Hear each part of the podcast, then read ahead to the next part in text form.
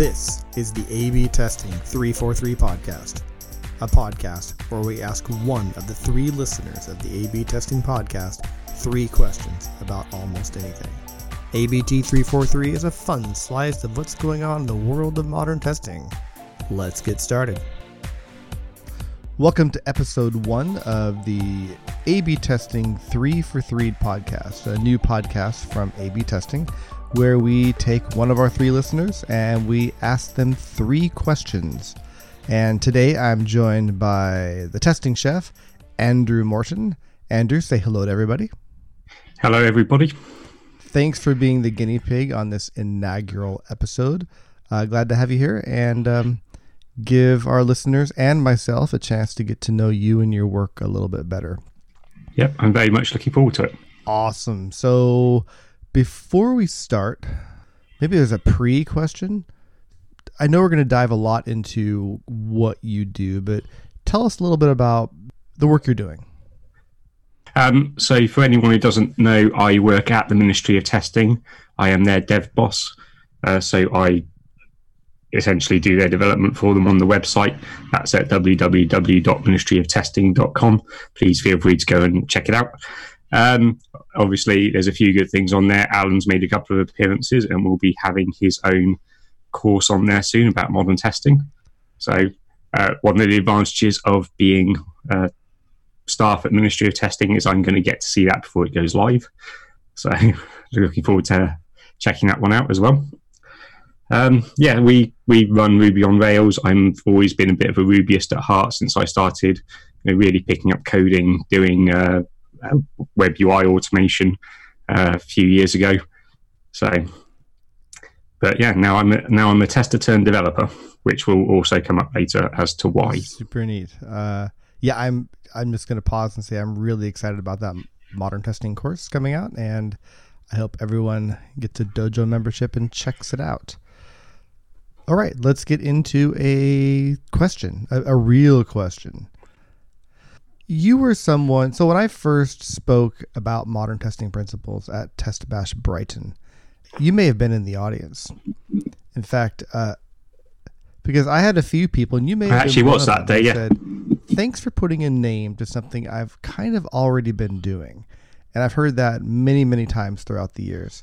And like i said you could have been one of the people that told me that because i know now that you were living at least some of the principles before they were codified uh, so I'm curious, um, as someone who has been moving towards those principles before they were, before Brent and I stated them and made a proclamation, uh, which ones were you living already, and which, if any, came as a revelation? Okay. Um, so probably worth just going back a little bit in my history before I started with the Ministry of Testing. Um, I was working a company there beforehand and was one of the testing team there. And what I was finding was um, we obviously were moving to try and get developers uh, testing better, getting more robust unit tests, you know, testing in the correct places, rather than just passing it all over to the test team to run UI automation. So that kind of part of the idea, the, the shifting left type thinking, uh, we were doing uh, the job there. And then it occurred to me at one point that I don't know how much of this was in my own head, but I always had the thought that it's all fine me being a tester trying to teach developers how to test but it kind of occurred to me that they probably will listen to me more if I was a developer showing them how to test instead. So if I was actually practicing what I preached and living it. So I made the move there to move from testing role specifically to a development role. And that was A, to basically build how I felt software should be built, which is your developer there will test stuff, um, will talk through requirements, will make sure that our code is tested as much as we possibly can ourselves. Um, I always try to uh, not fall into the trap that annoyed me when I used to be a tester of uh, how could you even give this to over to testing when it clearly has never been run. So I was always not only testing through code, but I was still using my testing and exploratory testing skills to try and do stuff before you know before it got passed to other eyes.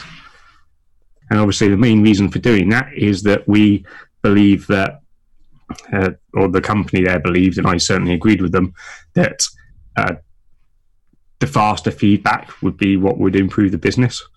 So that that prior, principle number one, our priority is improving the business. We believe the business would be improved by developers testing better, and by testing better, we get faster feedback. We'd be able to react, cha- react to changes quicker, and uh, be able to put good quality software that our customers value in front of them as quickly as possible. What about a revelation? Did you have any revelations when you saw the principles? The main one that came as a bit of a revelation to me, and it it, it will sound odd because it, it, it makes perfect sense, is the um, uh, it's obviously uh, Brent's favorite phrase of data science. It's the idea of yes, we should use you know we need to capture stuff for our customers to uh, get the feedback to know what they're going to value. Um, but it was never kind of, I never kind of realized that that could be scientific. It is always kind of expected to go through a product owner to do stuff. It never kind of occurred to me that, well, if you've got questions, you know, you're, as a developer, you kind of got control of the system, so you can put things in there to get those answers. So was, that was one of the things that just never occurred to me. It makes perfect sense as soon as you say it. I wish we could say that about all of the principles. As uh, listeners know, some are a little bit more uh, controversial, uh, but uh, I like I like to hear they make sense. Well, as I, uh, it's one of the interesting things because my my view of Principle Seven and the reason why I'm obviously no longer a tester as a role, although I still identify as a tester rather more than a developer, is because uh, I'm not sure that the testing role as it was being performed was needed, and that I was giving better value by being able to develop. So, so and and that is the the right revelation with that one. Uh, I you can let me know later, but I'm pretty happy with the way I explained that in the upcoming modern testing course.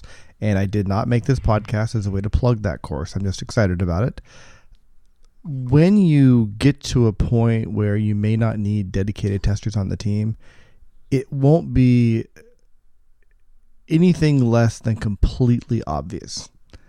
Like in your case, I'll, I'll be more effective if I'm a developer. We don't. It's inefficient to have me focus just on testing that's what happens in if you're if you're executing on the principles, and that's what principle seven means. It's it means if you get to a point where you realize you don't need to have dedicated testers on the team, uh, it's not a bad thing.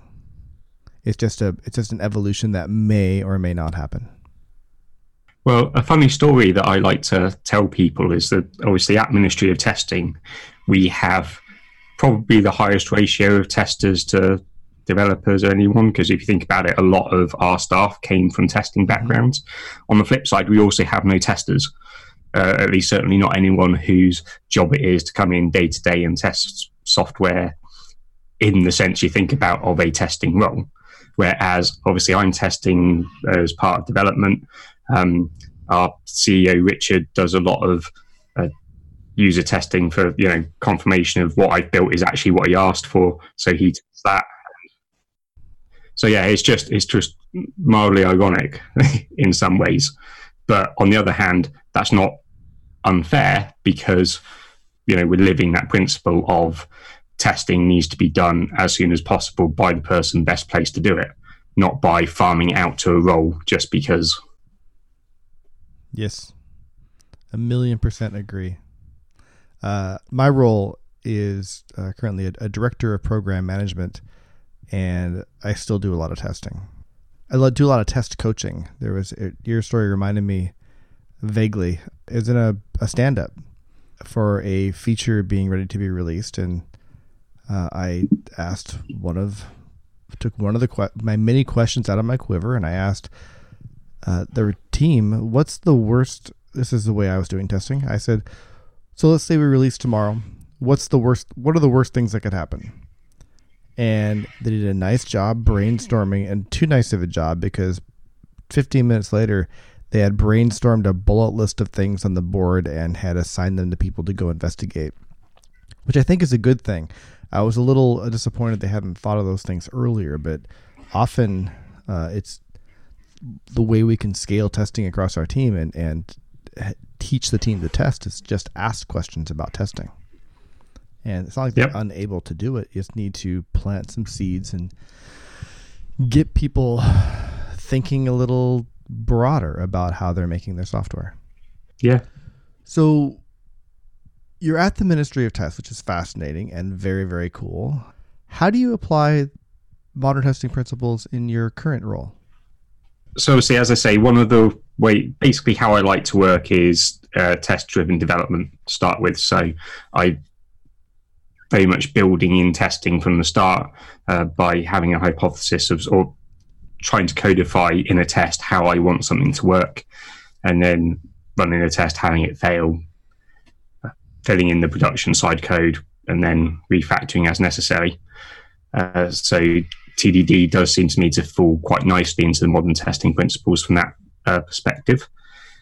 Coming back to that data thing, uh, we have that uh, you know, we have a lot of things in there that we try to capture from you know the pages being visited, what lessons uh, people are viewing, uh, and the interesting uh, the interesting problem with data is how do we get data that is useful without getting data that is not not private but not stuff that people want to share.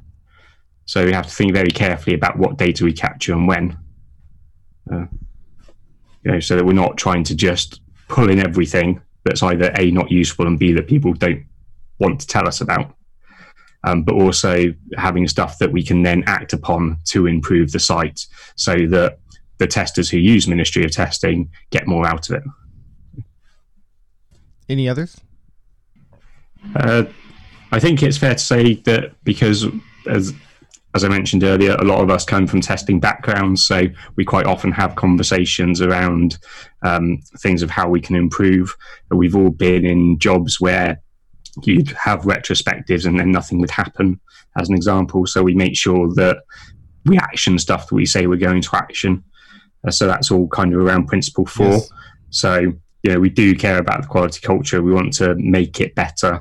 Uh, we listen to feedback from users, testers, and ourselves and try and implement it. And not only when we try to implement it, um, make sure that we fed back on whether it's worked or not.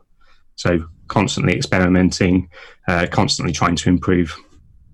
You can't see me, but I'm smiling. That, that's fantastic. I've probably already asked three questions, but two official questions. Let me ask one more. How did you discover the A B testing podcast? Okay. Um, I came into it, I think it must have been about the early 20s. I know that uh, I'd discovered it after it had been going for a bit. And I went back to episode one and listened all the way through.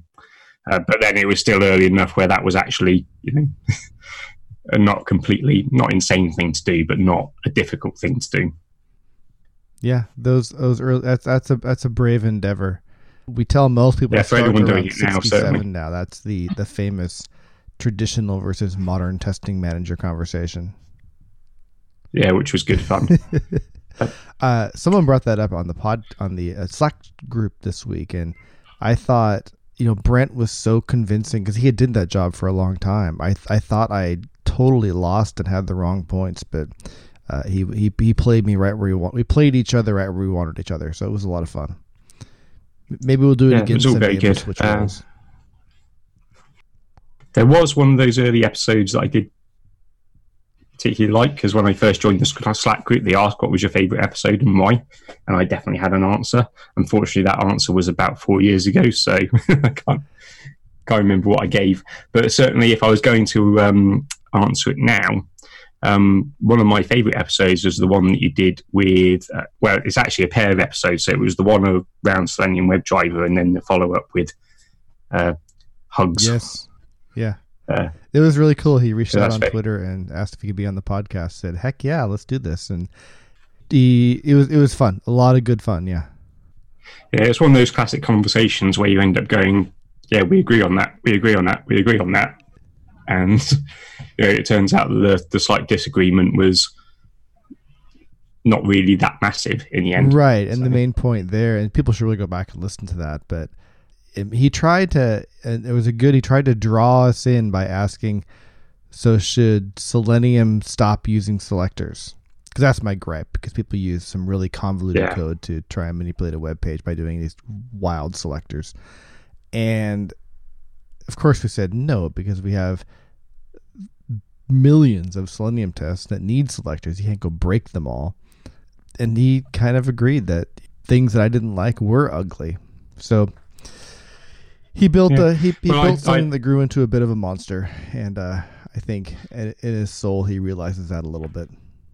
Yeah, I can slightly laugh at it because being in the position that I'm in, I pretty much get to create the selectors. I am, I am in the thing. So I was doing automation and testing course earlier this week, uh, again with Richard and Mark, who are also MOT people. I'm not entirely certain why they sent me on that course, but my boss wanted me to do it, so I did. Anyway, but uh, in there, one of the things they say is like, you know, if you're having troubles, talk to developers, get stuff changed, or even better, learn to do it. Yes, that's great advice. And and I'm lucky enough in that not only can I do it, I literally have control over it, being the developer. So, so uh, I hopefully fairly certain thinking back to my code base, I don't have any horrible selectors in there at the moment. But I have known some stuff in the past where only thing I could do was something either rather horribly XPathy or. But that tends to be that is the exception and not the rule. yes, yes, so. I understand. All right. Well, that's um, that's kind of all there is to it. Uh, be about a twenty-minute podcast. I am so happy to have you as the the first one. Uh, I will do an episode zero.